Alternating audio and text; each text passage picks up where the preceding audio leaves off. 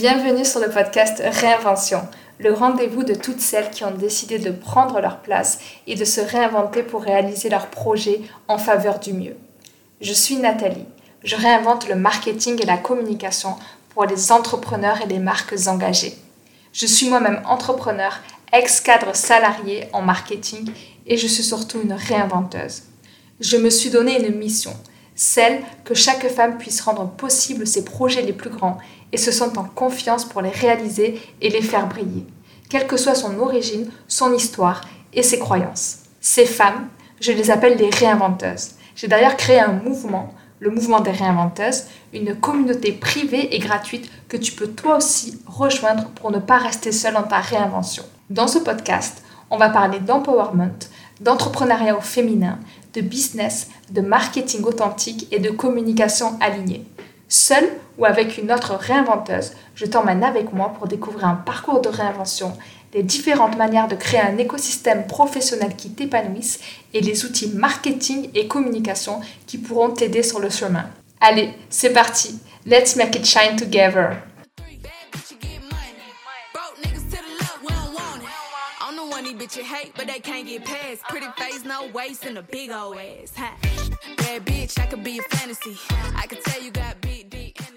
L'incroyable pouvoir de se réinventer et d'accompagner ceux qui le souhaitent à faire de même. Mon invité du jour est passé de la vie d'ingénieur dans un grand groupe agroalimentaire à coach qui vous aide à trouver votre voie en marchant. J'ai le plaisir d'accueillir aujourd'hui Alexandra Ridou, la fondatrice de Randos ta carrière, qui nous partage son parcours de réinvention, son déclic avec une goutte d'eau de boisson qui a fait déborder le vase, le fait de suivre son instinct, ses questionnements, son changement de vie et son ambition à aujourd'hui permettre au plus grand nombre d'explorer de nouveaux horizons professionnels. Allez, c'est parti, je laisse place à notre conversation. Hello Alexandra, je suis hyper contente de te recevoir aujourd'hui. Salut Nathalie, je suis trop contente également. On a eu quelques reports, mais ça y est, enfin. Enfin, enfin.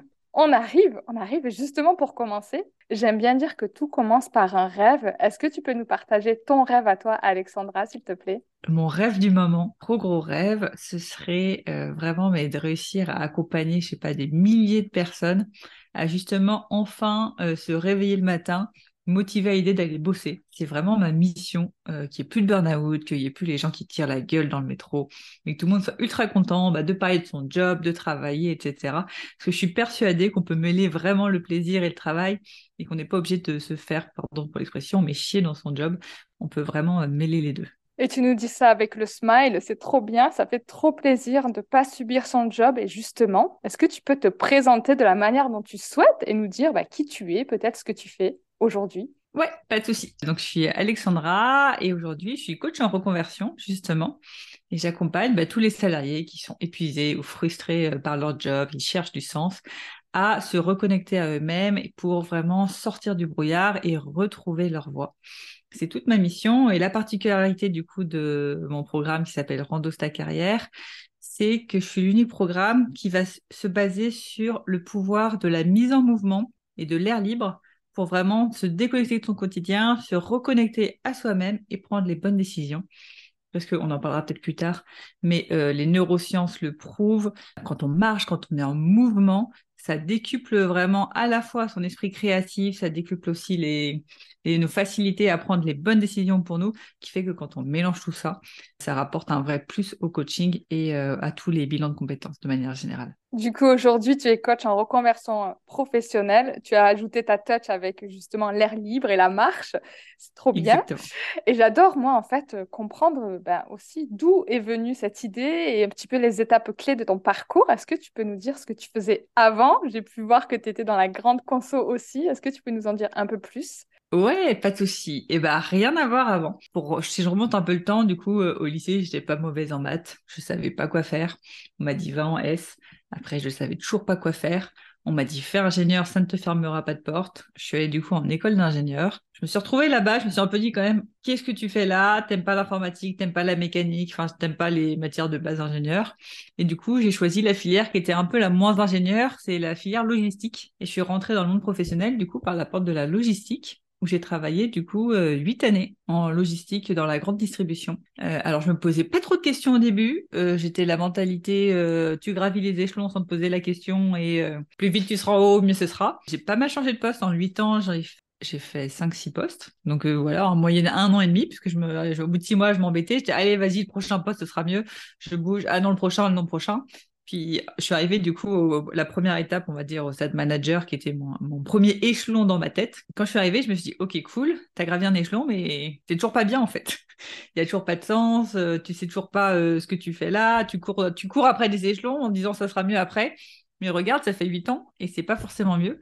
Donc j'ai commencé à me poser des questions comme ça, à chercher du sens. Et euh, il y a eu une goutte d'eau. Euh, globalement, qu'importe mon poste, l'objectif quand on est en logistique, c'est d'éviter des ruptures euh, en magasin. Et donc j'étais dans la grande distribution, pas forcément les super produits, j'étais sur plus la junk food, donc les chips, les sodas et tout ça. Et j'ai un client au téléphone qui m'incendie parce qu'on est en rupture sur euh, du, alors je vais dire le nom, hein, sur du Lipton Pêche, petite bouteille, petit format, bref, un, truc vraiment spécifique. Et je me fais incendier au téléphone comme quoi c'est n'importe quoi, ça fait deux mois qu'on est en rupture, etc. Et là, je suis au téléphone et je me dis, mais mon Dieu, qu'est-ce que tu fous ici? C'est-à-dire que ça fait des années et des années que tu mets toute ton énergie dans une cause qui est juste, en gros, de vendre des produits plaisir à des gens qui vont après t'engueuler parce qu'il y a une rupture. Et surtout à ce gars-là, j'avais envie de lui dire, mais c'est pas grave, la personne n'a qu'à boire de l'eau, ça sera meilleur pour sa santé. Vraiment, le truc, voilà, il n'y avait plus aucun sens dans mon job, je voyais plus du tout pourquoi je me battais pour éviter des ruptures sur des produits où j'en avais strictement rien à faire. Je me disais même, ça fera moins de diabète dans le monde, ça se trouve, je sauve des vies en faisant des ruptures. Donc ça commençait à avoir vraiment une contradiction entre ce que je faisais et euh, ce que j'aurais aimé faire. Et donc ça, ça a été la goutte d'eau. Je me suis dit, c'est pas possible. J'avais toujours eu une petite voix en moi qui adorait le développement personnel. Je faisais énormément de bénévolat dans l'accompagnement, euh, soit des chercheurs d'emploi ou du mentorat pour des collégiens en difficulté. C'est vraiment toujours quelque chose qui m'a attirée. Et je me suis dit, bah écoute, tu as de l'argent sur ton CPF. Forme-toi euh, dans une école de coaching en parle de ton job. Tu sais pas où ça te mènera, mais déjà fais ça en parle de ton job pour euh, bah, déjà prendre un peu d'air. Comme j'étais manager, je me disais que ma formation en coaching, ça pourra toujours m'aider euh, dans mon job de manager. Donc, je suis partie dans cette formation. Pour information, j'étais enceinte. J'ai passé ma certification une semaine avant d'accoucher. Donc, euh, c'était un peu challengeant. Mais bon, j'ai été certifiée. Et en fait, pendant mon congé mat, mon mari, on était sur Paris, a trouvé un job sur Grenoble. Et du coup, là, j'ai fait, mais vas-y, c'est l'opportunité. De toute façon, il faut que tu quittes ton job. Donc, quitte ton job lance-toi dans le coaching et euh, vois ce qui, se passera. Donc, je me suis lancée dans le coaching. C'est là où j'ai créé Randose. Et pourquoi j'ai justement mêlé la marche et euh, la randonnée? Parce que pendant ce congé mat, euh, où du coup, euh, je commençais à voir mon mari qui cherchait ailleurs de la région d'Île-de-France, je commençais à me dire que le coaching m'intéressait. Je, faisais, je construisais mon projet professionnel en fait en poussant la poussette et en marchant dans des parcs et je poussais ma poussette et je, je réfléchissais, je construisais ce projet professionnel. C'est là où j'ai commencé à me dire quand même la marche et l'air libre, c'est un sacré pouvoir pour refaire le monde, pour euh, s'ouvrir l'esprit, etc. Et après, du coup, quand j'ai cherché vraiment les bienfaits de la marche, j'ai vu, mais en fait, c'est prouvé scientifiquement, c'est vraiment euh, la, meilleure, méthode quand tu veux prendre du recul sur ta vie. Euh, tu vas dehors, tu te mets en mouvement et euh, tu laisses un peu ton organisme faire le travail. Et donc, c'est à partir de là où je me suis dit, bah, vas-y, ça n'existe pas sur le marché. Je pense que c'est vraiment le truc qui, manque. C'est une méthode qui allie vraiment le pouvoir de la marche, du mouvement, de l'air libre. Et donc, c'est comme ça que j'ai créé du coup mon programme qui est autour euh, justement bah, de l'air libre, de la marche, euh, marcher pour prendre des décisions. Euh, donc, j'ai mis aucun timeline dans, mon, dans mon speech, mais du coup, on est en 2021, début 2021, quand je quitte mon job, que je crée Randose. Et alors, avant, j'avais créé une société qui, enfin, une société, je m'étais mis auto-entrepreneur sans nom de société à mon nom pour du coaching. Mais du coup, en 2021, ça, ça a vraiment été là où, où j'ai tout créé, tout lancé. Et depuis, j'accompagne justement bah, tous les salariés à sauter le pas et pas faire comme moi, pas attendre qu'il y ait un événement extérieur qui pousse à quitter son job, mais le faire avant d'être épuisé et euh, prendre son temps pour bien construire son projet professionnel. Je trouve que c'est hyper inspirant et surtout, on, parle beaucoup de déclic. Et là, tu nous as expliqué bah, la goutte d'eau qui a fait déborder le vase ou qui a fait déborder la petite bouteille de pêche. oui, exactement. Et souvent, ça, ça, intervient après un élément déclencheur que tu nous, que tu nous as expliqué. Tu es passé à l'action aussi euh, avec euh, un changement familial, on va l'appeler comme ça. Mais euh, changer de vie, se réinventer professionnellement, passer de la supply chain au, au coaching, c'est un petit peu sauter dans le vide sans parachute. Quelle a été ta plus grande émotion Peut-être, tu me diras si c'est de la peur ou pas, quand justement tu as géré ce changement de vie pour toi-même, comment tu peux expliquer ce que tu as ressenti à l'intérieur de toi? Euh, L'inconnu total, la peur mais euh, totale. Déjà la peur de, l'annoncer à ma famille, la peur de dire à mes proches, la peur après de sa foire, parce qu'on dit quand même c'est un sacré changement. On y va avec tout plein d'espoir et si ça foire, finalement, c'est l'ego hein, qui est derrière ça, mais c'est l'ego qui dit, mais waouh, j'en prendrai un coup, parce que pour le moment, c'est pour ça que j'ai gravi dans mon job avant, j'avais vraiment extrêmement de reconnaissance. Enfin, je gravissais tous les échelons, je pouvais encore aller où je voulais, etc. je me dis, mais tu, tu vas mettre un terme à toute cette zone de confort. Là, tu sais où tu vas, tu étais sécurisé, il y avait zéro risque, tu pouvais tracer ta carrière. Là, tu remets tout à plat pour un truc. Alors, je savais que ça me plaisait parce que j'étais quand même déjà formée euh, avant, du coup, pendant parler de mon job. Mais euh, est-ce que j'allais réussir? J'en avais aucune idée. Les statistiques, seulement 10% des coachs vivent du coaching. Ça met quand même une sacrée euh, claque aussi. On se dit, waouh, va falloir que j'arrive à me, à me démarquer. Donc, j'avais énormément de peur. Euh, ce que j'ai fait, c'est que je me suis par contre directement fait accompagner euh, pour vraiment justement euh, clarifier qu'est-ce que je veux lancer comme projet exactement, dans quel domaine, etc. Pour me dire, si tu te lances, donne-toi les moyens, c'est pas toute seule que tu y arriveras. Ce que j'avais fait, donc quand je te dis la stat, 10% des coachs vivent du coaching, seulement 10% en vivent, je m'étais allé me renseigner OK, les 10% qui en vivent, que je vois sur Internet, etc., ça a été quoi leur parcours? Qu'est-ce qu'ils en ont fait pour réussir à en vivre? Et là, j'ai vu un point commun qui revenait tout le temps, se faire accompagner. Donc, je me suis dit, OK, je me fais accompagner comme eux. Euh, si c'est euh, la clé par lesquelles sont tous passés, doit y avoir une raison. Donc, euh, c'est la première chose que j'ai fait. Et ça m'a du coup un peu sécurisé. C'est que je me suis sentie moins seule dans cette nouveauté. J'avais quelqu'un qui me donnait les outils, qui m'aidait, qui m'accompagnait. Je pense que sans cet accompagnement, je ne sais pas ce qui se serait passé, mais peut-être que je n'aurais pas du tout réussi à me lancer. En tout cas, j'aurais pas eu de résultat euh, dans les premiers mois. Du coup, j'aurais peut-être abandonné, j'en sais rien. Mais là, ça m'a permis vraiment bah, d'avoir peur, mais d'avancer avec la peur. Avoir peur et avancer avec la peur, je pense que c'est euh, riche aussi ça en enseignement parce que souvent on a peur parce qu'on ne sait pas où on va et ni ce que on peut faire ou on doit faire. Donc, tu nous racontes que tu t'es fait accompagner. Est-ce que tu peux nous en dire un peu plus euh, peut-être sur cet accompagnement? Est-ce que ça t'a permis euh, d'avoir en termes peut-être business et mindset? Alors, exactement. Ça a été listé sur les deux, business et mindset. Je m'étais fait accompagner par quelqu'un qui avait été avant coach en reconversion parce que je voulais aussi avoir quelqu'un du coup qui s'y connaisse vraiment dans la reconversion, qui puisse m'apporter aussi son expérience sur ce domaine-là. Donc ça m'a apporté en fait sur tous les points, c'est-à-dire que à travers elle, son expérience, j'ai aussi augmenté mes, compétences en coaching, en reconversion. Ça m'a apporté pour structurer mon activité, justement, quelle est ma cible client, quel est le message que je veux faire passer? Au début, je n'osais pas aller à fond dans ce côté, euh, justement, rando coaching, euh, nature, etc. Elle m'a vraiment aidé à y aller à fond. Euh, ça m'a aussi aidé à tout ce qui est paperasse, qu'on crée sa société, comment ça se passe, etc.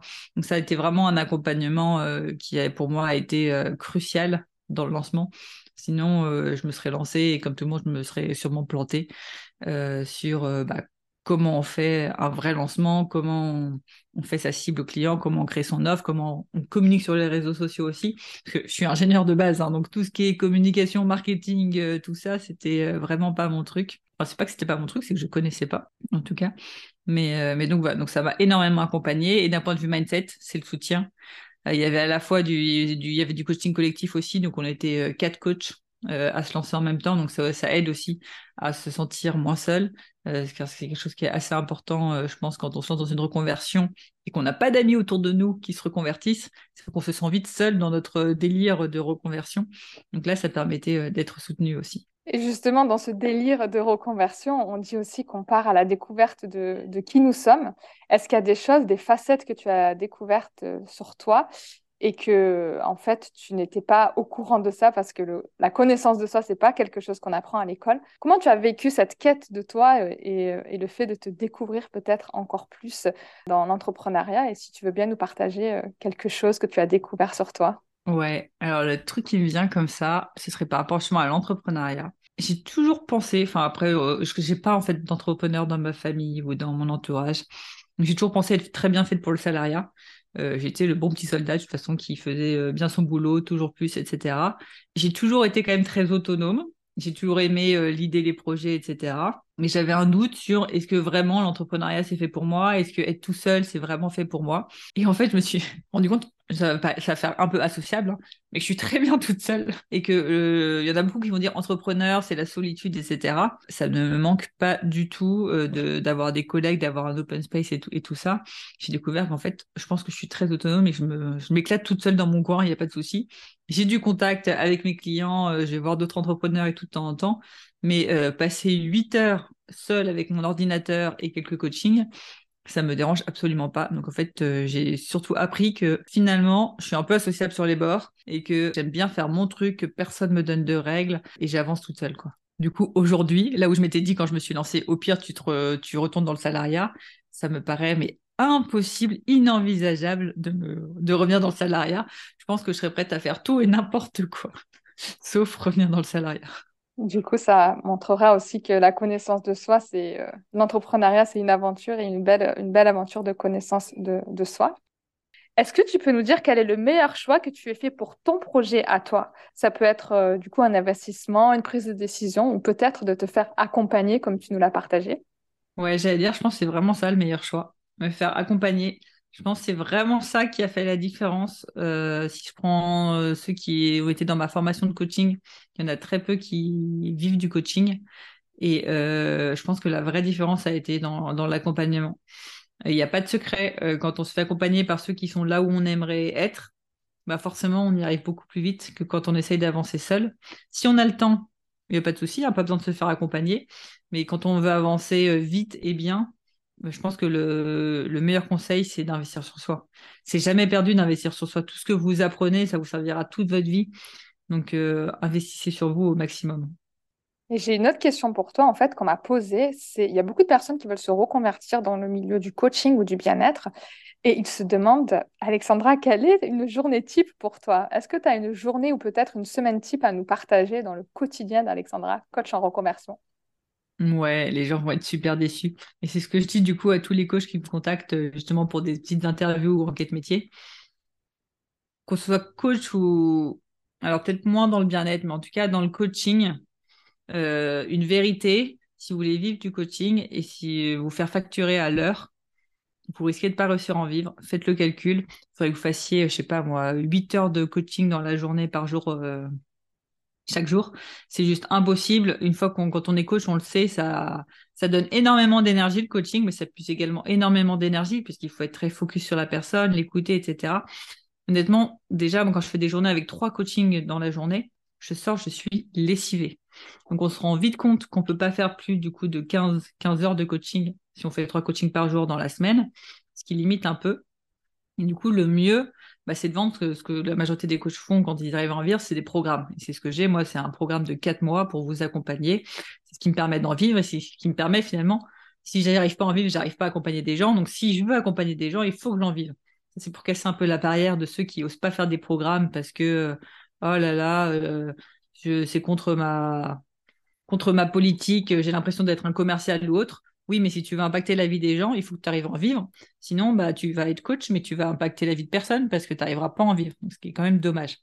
Donc, si on veut vivre du coaching, je recommande vraiment de faire des programmes, ce qui fait que finalement, on a, fait pas tant d'heures de coaching que ça. En, moyenne, moi, par semaine, je dois être, euh, je sais pas, peut-être 6-7 heures de coaching, euh, pur et dur. Après, il y a des préparations avant et les, préparations après, mais peut-être 6-7 heures. Le reste, c'est quoi? Bah, c'est justement aller chercher des clients. Donc, ça aide beaucoup euh, de la communication sur les réseaux sociaux. J'ai un blog, donc j'écris des articles de blog, j'ai une newsletter que j'écris aussi. Donc, toute la création de contenu, ça me prend énormément de temps. Et c'est ce qui me fait aussi énormément plaisir, c'est-à-dire que ça me permet aussi de donner énormément de contenu gratuit à tous ceux qui n'ont pas les moyens justement d'acheter un programme. Donc tout le monde est content. Ceux qui ont les moyens d'acheter un programme, ils ont un vrai accompagnement où je suis pleinement avec eux parce que justement, je ne fais pas la quantité, mais je fais la qualité. Et ceux qui n'ont pas les moyens, eh ben, je distribue plein de contenus gratuits pour les aider. Et je pense que du coup, c'est tous les métiers du bien-être qui arrivent bien à en vivre. Ils sont un peu dans un modèle comme ça où finalement, il n'y a pas forcément tant de ça, on va dire, en termes de proportions qui sont liées à leur activité bien-être. Donc, euh, pour ma part, voilà, c'est 6-7 heures par semaine à fond. Il y a beaucoup qui sont liés à la création de contenu, à donner du contenu euh, gratuitement. Un autre exemple, le podcast, par exemple, ça va me prendre une heure de mon temps que je vais donner, avec euh, plein de valeurs ajoutées. Et donc, ma semaine type, donc les créations de contenu, le coaching, qu'est-ce qu'il y a d'autre dans mes semaines types? Un peu d'administratif, forcément.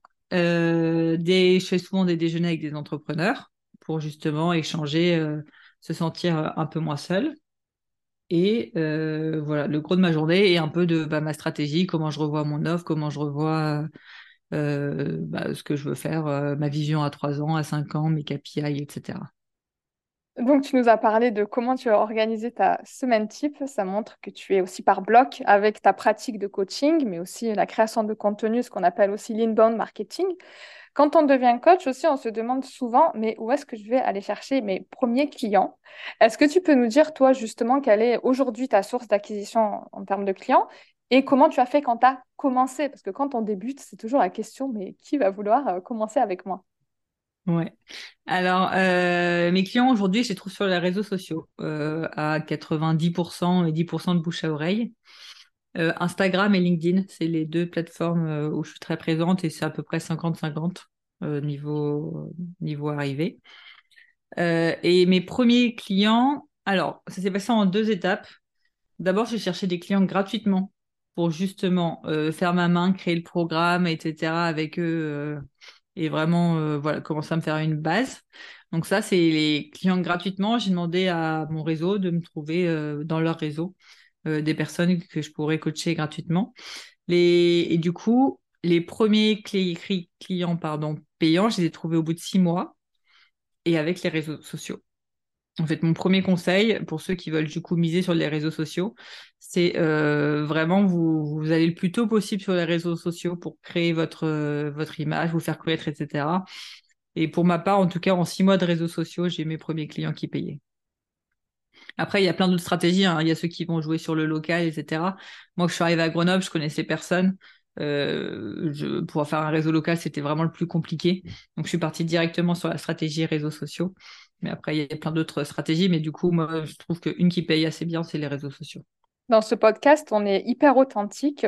On, parle de réussite et de succès, mais on parle aussi de d'apprentissage ou de flop. Que tu peux nous partager ton plus grand apprentissage lors de ta réinvention professionnelle jusqu'à présent pour inspirer justement les personnes qui nous écoutent? Plus grand apprentissage, je dirais, tout le monde s'en fout de toi. En fait, on se fait toujours une montagne de oh là là, qu'est-ce que vont penser les autres? Euh, la première année, je crois que j'ai dû lancer trois fois le allez, je lance une nouvelle vague du programme coaching collectif, euh, venez.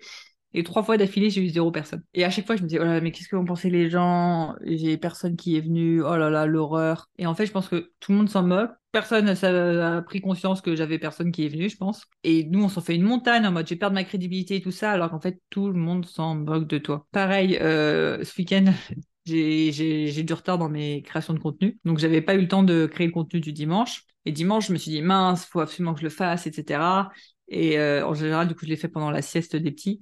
Les petits ont fait la sieste, j'étais crevée. Et à un moment donné, j'ai fait, mais en fait, va faire la sieste. Je suis sûre que personne ne remarquera que tu n'as pas fait de poste dimanche. Et je peux te confirmer que personne l'a remarqué parce que en vrai tout le monde s'en fout de toi. T'es là, tant mieux. T'es pas là, euh, on s'en moque. Donc vraiment, si j'ai un conseil à dire, en tout cas à ceux qui veulent se lancer dans l'entrepreneuriat, mais ça marche aussi pour euh, le salariat quand on cherche des jobs et on dit ah je vais me prendre un retour négatif, euh, le recruteur il va penser de quoi de moi? Et le recruteur il s'en moque de vous, il vous oublie en deux secondes, il éjecte votre candidature, même en entretien il vous voit, vous ferez votre entretien, vous inquiétez pas, deux jours après il en a vu tellement qu'il vous oublie. Donc c'est ça a été un de mes apprentissages, tout le monde se fout de toi. Et tu nous parles aussi de faire une montagne de ce type de choses pour formidable transition sur les montagnes.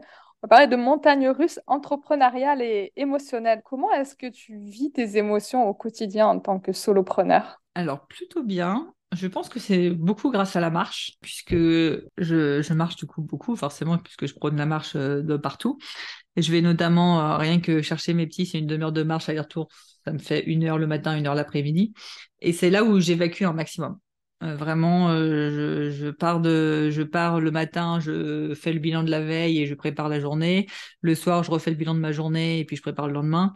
C'est là où j'évacue tout, euh, toutes mes émotions. je fais un petit peu de méditation aussi qui aide avant de m'endormir. Mais je pense que c'est vraiment lors de la marche où en fait, euh, je prends vachement de recul et je me dis, euh, ok, t'as pas réussi à faire ça, bon, bah, c'est pas grave, qu'est-ce que tu retiens comme leçon, tu le feras le demain, etc. Et, c'est comme ça que je le vis. Et après, un autre truc qui m'aide, parce que du coup, à chaque fois qu'il y a des échecs, je, parlais par exemple des lancements de promotion où t'as personne qui, qui s'inscrit, je prends du recul parce qu'en fait, je me dis, mais je suis tellement sûre que c'est ma voie, que c'est mon objectif, que c'est là où je veux aller, que c'est pas grave, ça n'a pas marché maintenant, ça marchera après. Et je me rappelle toutes ces personnes qui ont foiré Thomas Edison, il a mis dix mille fois avant de créer euh, la lumière. J.K. Rowling s'est fait rembarrer son livre des milliards de fois comme euh, le livre était pourri. Walt Disney, je crois qu'on lui a dit qu'il n'était pas créatif. Enfin, je me remémore un peu toutes ces success stories de gens qui ont Abraham Lincoln, mais avant d'être président, il s'est fait euh, pareil, je sais pas combien de fois. Je me remémore tous ces gens et je me dis, mais en fait, c'est rien. Toi, tu t'es pris juste trois petits échecs pour le moment. Euh, t'en fais, tu vas pas en faire une montagne, tu es très très loin d'avoir euh, vraiment vécu euh, des milliards de milliards de milliards d'échecs. Donc vas-y, continue, tu te relèves et tu vas. La résilience, c'est vraiment, je pense, une euh, qualité entrepreneuriale qu'on développe, qu'on apprend à développer. Est-ce qu'il y a une autre euh, qualité que tu t'es découverte justement dans ton chemin de réinvention? La persévérance, ouais, c'est clair. C'est clair. Il y aurait quoi d'autre? Non, après, enfin, je me connaissais quand même déjà pas mal. Je dirais euh, l'optimisme. Je pense que c'est aussi une vraie qualité qui m'aide au, quotidien, c'est que je positive à fond. C'est ce qui aide aussi, je pense, mes clients, c'est que je vais les aider aussi à positiver à fond, à être à fond optimiste pour s'ouvrir vraiment un maximum le champ des possibles. Quand on voit quelqu'un qui te dit oui, oui, tout est possible, forcément, ça nous aide à dire ok, peut-être que tout est possible. Allez, je suis, je suis fou, je lui fais confiance et je m'ouvre l'esprit euh, sur euh, vraiment tout ce que je n'aurais jamais imaginé. Et je pense que c'est du coup c'est une vraie qualité que j'ai découvert et que tout le monde n'a pas forcément. Mais euh, mais ouais, je suis quelqu'un de très optimiste tout est possible, peut-être euh, c'est quelque chose que tu aurais aimé te dire avant. Est-ce qu'il y a un conseil justement que tu aurais aimé te dire à la toi d'avant quand tu étais encore salarié et avant d'avoir cette goutte d'eau qui a fait déborder la bouteille de pêche? Ouais, je pense que j'aurais aimé lui dire tout est possible et il n'y a pas de drame. En fait, même si tu te foires, mais qu'est-ce que tu t'en moques? Et je pense que j'étais à fond dans le regard des autres, dans euh, faut avoir un poste haut élevé, faut faut avoir le CDI, faut avoir si, enfin vraiment tous les il faut, il faut, il faut. Et j'ai toujours grandi comme ça. Et maintenant, mais alors le regard des autres, plus rien à faire quoi. Le, seul il faut, c'est euh, il faut que je me fasse plaisir. Les autres, euh, j'en ai plus rien à faire. Ce que je disais à, mon, à mon mari, euh, on a des vieilles voitures. On est, tous les deux, on n'est pas du tout vieilles voitures. Du coup, on récupère à chaque fois les voitures de nos grands-parents. Et nos amis se moquent de nous. Mais en vrai, je me dis, au début, ça me gênait. Et je me dis, mais en fait, maintenant, j'en ai plus rien à faire quoi. En vrai, j'aime pas les voitures. Euh, je vais pas m'amuser à acheter une belle voiture juste pour faire plaisir aux amis. Et je vais rester avec ma, vieille voiture, même si j'ai les moyens de me payer une belle voiture. En fait, j'en ai juste rien à faire. Et ça, je pense qu'avant, mais ça m'aurait vraiment euh, touché. Et aujourd'hui, j'ai un détachement total du regard des autres. Et c'est vraiment la clé, je pense, pour oser se lancer. C'est se libérer de ce regard des autres. Et c'est vraiment ça, du coup, que j'aurais aimé euh, avoir beaucoup plus tôt.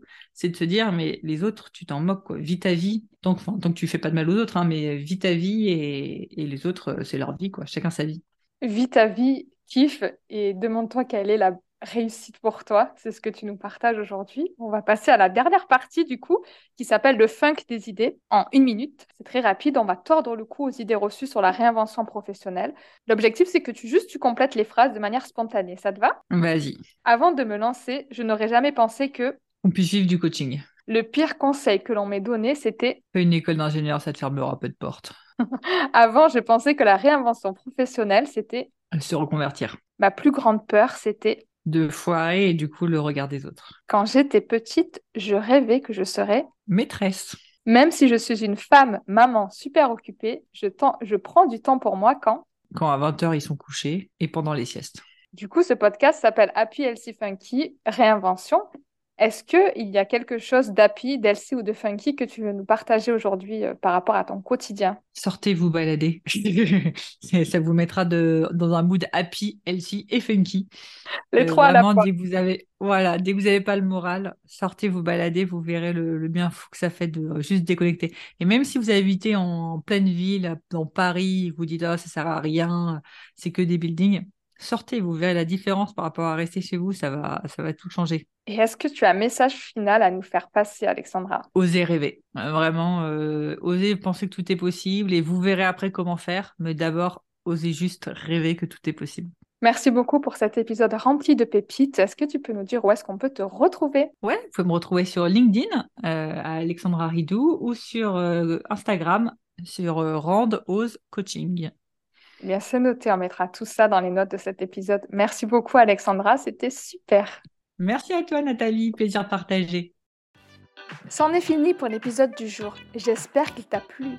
Si c'est le cas, n'hésite pas à lui laisser une pluie d'étoiles sur ta plateforme d'écoute ainsi qu'un commentaire. Je t'invite aussi à télécharger les ressources disponibles car sous chaque épisode, je te fais des petits cadeaux. Elles sont dans les notes juste en dessous. N'hésite pas à venir me voir sur Instagram, at happylcfunky ou sur LinkedIn, at Nathalie Medaglia. Et en attendant le prochain épisode, je te souhaite une belle réinvention. On the count of three, bad bitch, you get money. Broke niggas to the left, we don't want it. I'm the one these bitches hate, but they can't get past. Pretty face, no waist, and a big old ass. Huh? Bad bitch, I could be a fantasy. I could tell you got big, deep energy.